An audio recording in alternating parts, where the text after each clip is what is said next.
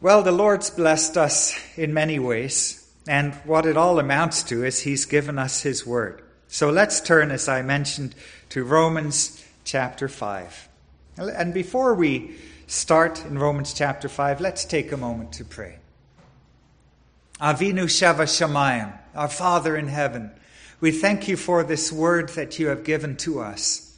We thank you that you speak through this word and that for us it is life and health and, and peace, and that you bless us through the counsel in its pages. And Father, today as we read your word together and as we see at least a glimpse of what it has to say in the verses we cover, we pray that you might speak to our hearts and draw us closer to you, and that you might warm our hearts and set aflame that fire of love and devotion and service to you, that we might bring glory to your name. We pray this in Yeshua's name. Amen. Romans chapter 5, verse, verses 1 to 5. Therefore, since we have been justified by faith, we have peace with God through our Lord Yeshua the Messiah through him, we also have gained access by faith into this grace in which we stand and boast in the hope of God's glory. And not only that, but we also boast in suffering, knowing that suffering produces perseverance, and perseverance, character, and character, hope. And hope does not disappoint because God's love has been poured into our hearts through the Ruach HaKodesh who was given to us. Could have taken a much bigger chunk of Romans chapter 5 today or even done the whole chapter, but I felt that these verses speak to us beautifully about the reasons that we have for hope. Because we have a God who is a God of hope, a God who gives us a future, as the scriptures say, who has good things in store for his people. And these verses are not verses of thundering condemnation from heaven, but are Paul, Rav Shaul, revealing the heart of God for these Roman believers. They have a lot of reason not to have hope. Things aren't necessarily going that well in their days. There are tumultuous events afoot in the city of Rome.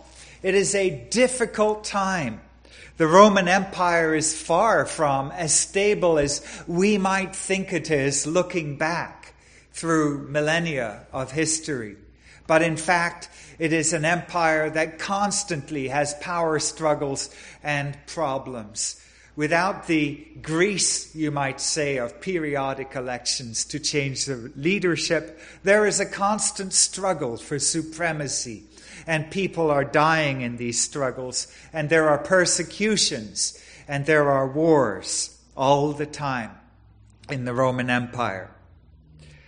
The Roman believers have had a difficult time in their Kehillah, in their congregations in the city of Rome. And maybe when they came to faith in Messiah, they had high hopes that Messiah was coming in their days. In our prayers, we say, May he come speedily, even in our days, the Hebrew prayers. And there is that hope. But Proverbs chapter 13 and verse 12 might explain quite well what the believers of that day are experiencing. Where we read in those verses, hope deferred makes the heart sick. Is definitely a problem that was faced by the people of Rome. But the verse goes on to say, but a desire fulfilled is a tree of life. Eitz Chaim. Every time the Torah scroll is lifted up and presented in a synagogue, we sing, Eitz Chaim hi lemachazikim bach. It is a tree of life to all those that grasp hold of it. There is indeed hope. Hope deferred makes the heart sick, but it is a tree of life to those who hold on to it.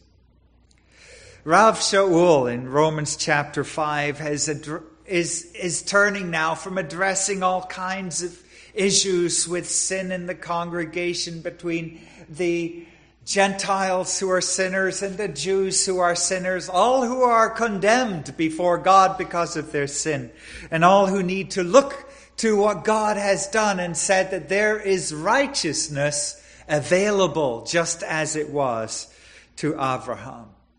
And now he looks at the believers in that congregation. And as Rav Shaul imagines them, and as he writes this epistle to them, he says, Therefore, since we have been justified by faith, we have been justified by faith. Or as the Tree of Life version says, we have been made righteous by ch- trusting. It's an amazing hope that Rav Shaul is turning our eyes to. This righteousness that has been imputed to us, that has been credited to us, simply by our trusting, not by our measuring up, because Rav Shaul has been at such pains to tell these people who are already believers None of us really measure up. But simply by trusting, we have been made righteous. We could turn to Jeremiah chapter 23 and verse 6. And Jeremiah writes from a very difficult time just before the destruction of the city of Jerusalem. And in Jeremiah chapter 23, and verse 6, we read about the days that are coming. Let's start at verse 5. Behold, the days are coming, declares the Lord, when I will raise up for David a righteous branch, the Tzemach David, the branch of David. And he shall reign as king and deal wisely and shall execute justice and righteousness in the land. In his days, Judah will be saved and Israel will dwell securely. And this is the name in which he shall be called. The Lord is our righteousness. There is a day when we will know, when the nations will know, and when clearly in the city of Jerusalem it will be known that the Lord is our righteousness. It's a beautiful picture that Rav Shaul puts before us. And it reminds us really of the picture in the book of Zechariah at the very end of the book of Zechariah, where we read that in that day, the same day that Yirmiyahu, Jeremiah, is speaking of, in that day there shall be inscribed on the bells of the horses, Holy to the Lord, Kadosh Ladonai. And the pots in the house of the Lord shall be as bowls before the altar, and every pot in Jerusalem and Judah shall be holy, Kadosh, to the Lord of hosts. Kadosh Ladonai. That's going to be a wonderful day. And Rav Shaul points us towards this kind of righteousness, which is imputed to us even now, as if we today already have inscribed upon us Kadosh Ladonai. God has determined that we, not mere pots of gold and bells of silver on the horses of Jerusalem, but we ourselves today, with all of our shortcomings, have nevertheless been decreed from on high as Kadosh Ladonai. It's an amazing thought because there are many times when I don't feel that holy. Sometimes, maybe in moments of uh, self grandeur or whatever you might call it, uh, I might think that inherently in myself I might have some form of holiness, but that's not the holiness that we have. We have holiness that God has said. You are holy. Daniel is holy. Each of us here who have just trusted are considered by God kadosh, ladonai, just like those bells on the horses in the city of Jerusalem in days to come. It's an amazing thought. It's an amazing reason for hope. Because Rav Shaul is turning our eyes now to our hope. The second thing Rav Shaul says is that we have shalom with God through our Lord Yeshua the Messiah. We know what shalom is. It's not simply hello or goodbye as we use it in Hebrew today. When you meet someone, you say shalom. When you say goodbye, you say shalom, or you say shalom, shalom. Hello, goodbye. It's not merely peace as the world would consider peace. We're so busy trying to get peace in the world. So many U.S. presidents have tried to leave a legacy of bringing some form of peace to the East, and every single one of them have fallen. And all they're looking for is a political peace where people aren't physically, literally fighting each other. But this is the peace that comes in a heart that says, This is a peaceful place where everything is right. When you come to someone's house, sometimes you say, Shalom labayit hazeh. Peace to this house when you enter the house. May there be peace. And you're not simply asking that there might be no fighting and no violence in that home, but you're, you're asking that God might bring peace and rest into that home, that it might be a place where you can sense God's presence. And we can have this kind of shalom in our relationship with God, where we know that He loves us and we love Him, and it's an untroubled relationship because of Yeshua, our Messiah. We don't need to worry about God looking upon us and being disturbed and upset and maybe angry with us because no matter our failings, because of our trust in Him, there is peace. And he loves us as a child, as a father loves his child. Even in the rabbinic record, we see um, references to this kind of peace from the rabbis of ancient days. Rabbi Joshua, from years ago, the first century, said, Great is peace for the name of the Holy One, blessed be He, is called peace. As it is stated, and he called it, that's Gideon's altar, Adonai Shalom. The Lord is peace. The Lord is our peace. There's no real contradiction. There's only a more clearer revelation between the ancient Hebrew writers of Scripture and the Brit Chadashah, the New Testament. It is God revealing himself more and more. Adonai Shalom. Just as he was revealed to Gideon or Gideon in days gone by, so he is revealed to us as our peace. He is the one who makes peace for us. Rabbi Jose the Galilean said, following up on the first comment, even the name is called peace, and his name is called Aviad Sar Shalom, Prince of Peace. We have a Prince of Peace. You know where that comes from. It comes from Isaiah chapter 9 and verse 6.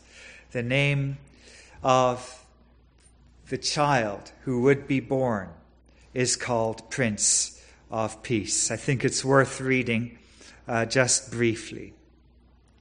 For to us a child is born, to us a son is given, and the government shall be upon his shoulder, and his name shall be called Wonderful Counselor, Mighty God, Everlasting Father, Prince of Peace. Of the increase of his government and of peace, there will be no end. On the throne of David and over his kingdom to establish it and to uphold it with justice and with righteousness from this time forth and forevermore. The zeal of the Lord of hosts will do this. He is our Prince of Peace. What a wonderful Messiah we have. And how wonderful that Rav Shaul brings these things in and tells us that we have peace through Messiah, Yeshua. Now, the third thing that gives us hope is that through him we also have gained access by faith into this grace in which we stand and boast in the hope of God's glory. Um, now, this is kind of fun to me. Debbie and I met um, an archaeologist at this conference. His name is Randall Price. He's kind of like the real Indiana Jones. You know, Indiana Jones and the Raider of the uh, and, and the Raiders of the Lost Ark. He's a striking figure, striking features, uh, quite tall, taller than me for sure, uh, very sharp in his suit. Uh, the author of The Stones Cry Out, author of another book, The Temple and Bible Prophecy, who spent significant time working on the archaeological digs right outside the temple area. Um, Randall Price is well known as a believer, and, um, and he showed us a sign. He, he gave us a lecture on why the place where the temple is to be one day is exactly where we might think it is. And he basically put the kibosh on all these other theories that say the temple should be here or there or somewhere else in the city of Jerusalem. And there are quite a few wacky theories out there um, that, that people believe in. But the temple is where, exactly where you might think it should be, at the top of the mountain, where there is today something else instead. Um, he showed us a picture of a sign that the archaeologists found that used to be right over the gates to the temple, showing that this was a gate and certain people were not allowed past this point on pain of death. Access to the Holy of Holies, to the holy place, was something that was severely restricted and re- was restricted by God's command. You couldn't just walk into God's presence in days long ago. Of course, God was omnipresent and people everywhere could lift up their voices and pray to Him. But there was a place where His name was specifically set, and God said, You cannot go there. And there were signs keeping people away from the holy place in the temple, even from the inner courts.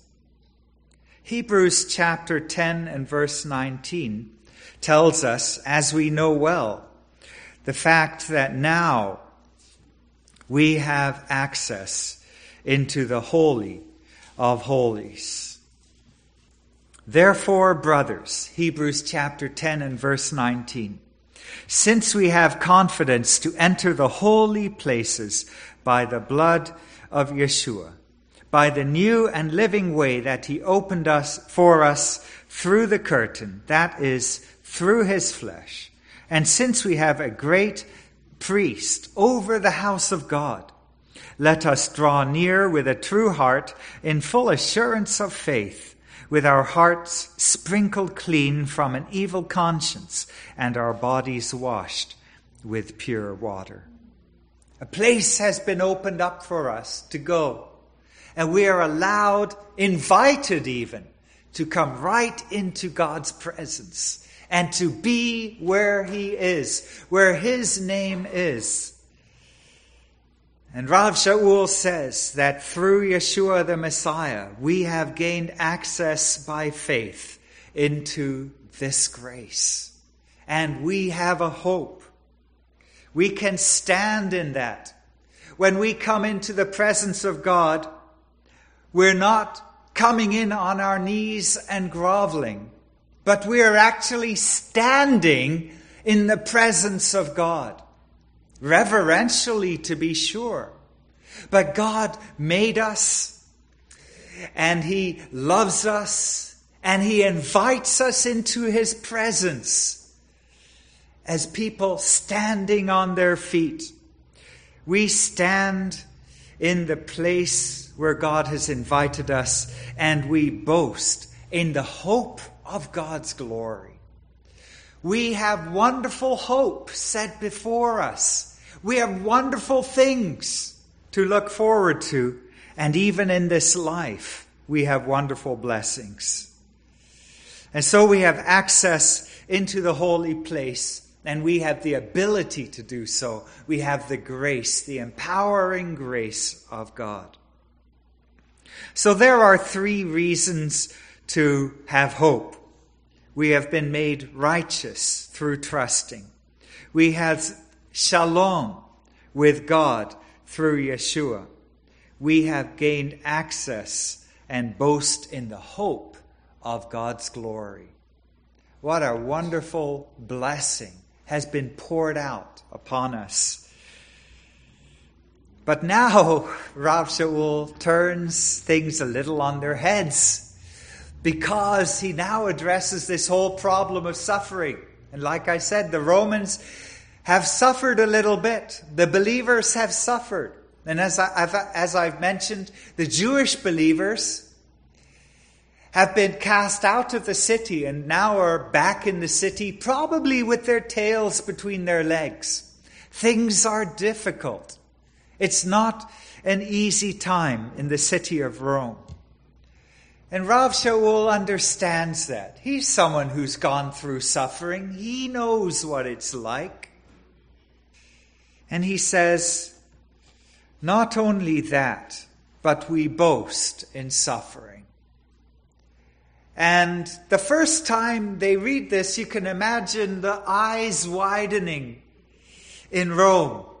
What is he saying now? That we boast in suffering. This is an amazing change of tone. This is a different approach. How can we be rejoicing in suffering? It seems difficult. It's completely against everything that we we think of today. We, we try to avoid suffering. We spend our lives trying to avoid difficulty and trying to achieve some, po- some kind of tranquility in our lives. We want our lives to be calm. We, we, you know, we, we want the, the, the family. We want to grow old with kids around us. We want everything to go smoothly, to have an adequate retirement. We're very thankful for our healthcare system that looks after us. And, and we expect and hope that everything will go well right until the end. But things don't go well in our lives. Our lives go topsy turvy. And I know that none of us here in this room can say that my life has gone exactly the way I would like it to do. Because it just doesn't. We find it out in school when we're very young. Second, third, fourth grade. I remember in uh, England, fifth form. I think that's like second grade or third grade. Um, working so hard trying to get my grades up. And at the end of the year, the teacher kind of looks at you and you get your report card and it didn't turn out. And why didn't it? You just couldn't get it together. And things don't turn out. And it, it starts there and it gets much worse as life goes on. We have a lot of troubles in our lives. But Rav Shaul says, rejoice in that. He's not talking about, uh, being giddy and silly about it, but actually boasting in our suffering. Because actually, it is part of life. It is something that we're not going to be able to avoid. But it is also something that's going to bring good in our lives. One of the ways people try to avoid suffering is by going into addiction. Now, I, I, shouldn't say it in the sense that it's intentional that people go into addiction.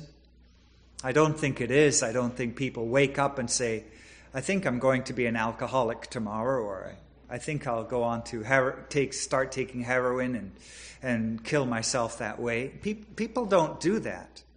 But there are so many addictions in our world, and people suffer, and they try to deal with their suffering by what people call self medication. And it might feel okay at the time, but it kills. Eventually, it kills. If it doesn't kill the body, it kills the soul.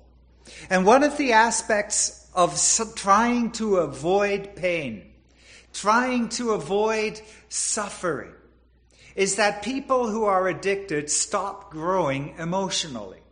They end up, you know, if they've been an addict for 10 years, at the end of 10 years, they're no more mature than they were at the beginning of their addiction. And so when they begin to come out of addiction, when they begin to he- seek recovery and healing, they've got a lot of catching up to do and it takes a long time. It's not an overnight process.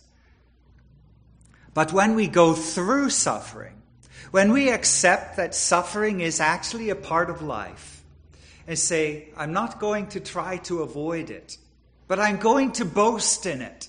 I'm going to say, this is something, however it came into my life, that somehow I will allow it to cause me pain, but rather than being crushed, boast in it. We actually grow through that. We actually develop as people. We actually begin to see some of the fruits that Rav Shaul speaks about.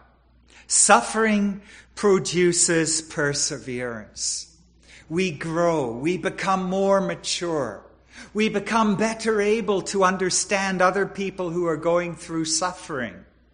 We be, are able to empathize. We are able to minister to others. We become better confidants for others to be able to trust us because they know that maybe we can understand. And we become better able to handle the struggles that will come later on because it doesn't get easier as we go through life. It gets more difficult at times. Suffering produces perseverance. We learn how to get through suffering. But perseverance also produces something else. It produces character. And this is one of the beautiful things. As we get older, sometimes we lose the beauty of youth. But in the other, I don't think I was ever beautiful, by the way. Uh, but we also, we, we gain something in character. And you can see this in people who have suffered and who have endured and gone through it. Their faces begin to reflect what God has done in their lives. God does great things. I think it was possibly Harry Truman, President of the U.S., who said, I don't blame a person for how they look when they're 20, but when they're 50 then they can be blamed for the way they look. Because it does actually have a, a difference in how we, we appear. There's a beauty that comes from inside that affects our appearance. Perseverance produces character. We grow. We become more like our Lord, our Savior Himself. We begin to take His character upon us. He was one who suffered as much, if not more, than any one of us here. A man of sorrows and acquainted with grief. the one who laid aside his glory to live among us, to live among humanity. Surely that was an incomparable loss to go from heaven to take on human form. And yet he endured that suffering, even to the cross. A character also brings something else. Character produces hope. And once again, as we go through, and as we keep our eyes fixed on Yeshua HaMashiach, the author and finisher of our faith, the one who lived a full, faithful life, so that we can look at him and we can basically see how it's done. And Rav Shaul spends much space, often pointing to Yeshua. We look to him, we see him, and we are encouraged. We have hope because Yeshua died and he rose again and he sits on high. And just as he sits on high, there is hope for us. And this is the beauty of the resurrection, and this is why Rav Shaul always brings it in. Because it's not just the death of Yeshua, but it is his resurrection that tells us that we have hope. There is indeed hope for us. And so we are told, and this is our fifth reason for hope the Spirit is our hope. First of all, hope does not put us to shame. Romans 5 and verse 5 because God's love has been poured into our hearts through the Holy Spirit who has been given to us. And I'm personally encouraged by the Ruach HaKodesh, who has been poured into our hearts so that we might know God's presence even in our own lives. I remember very well when I was in my 20s and struggling in various ways, spiritually struggling. I know very well those times when I wanted to bolt, I wanted to run free, I wanted to leave all of this faith in Yeshua behind and just live my life. And at those times when it was really difficult, hearing the voice of the Spirit in my heart and I know that the Lord speaks to us all in different ways. My experience is in no way a template for anyone else. But I know that the Spirit is there. I know that He speaks. I know that He is a witness in our lives. And that He draws us back to Himself and back to the Father. We have God's love poured into our hearts. He pours it in. It's a wonderful thing.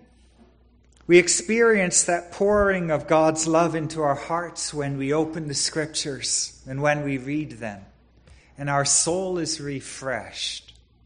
We experience that when we pray, and when, as we pray, we begin to feel. Sometimes it's a feeling, feeling connected to God, somehow breaking through and experiencing that relationship that we have with God. It's not always a feeling. Sometimes it is simply that fellowship with other believers that reassures us that through other believers, as they talk to us and as we share in relationship, we are encouraged. We are experiencing the love of God being poured into our lives. And our part in it is simply to open ourselves up, to allow God's love to be poured into our hearts. The Lord is there. He is knocking at the door, waiting for us to open the door so that He might come in and dine with us. This pouring of God's love into our hearts is through the Ruach HaKodesh who has been given to us.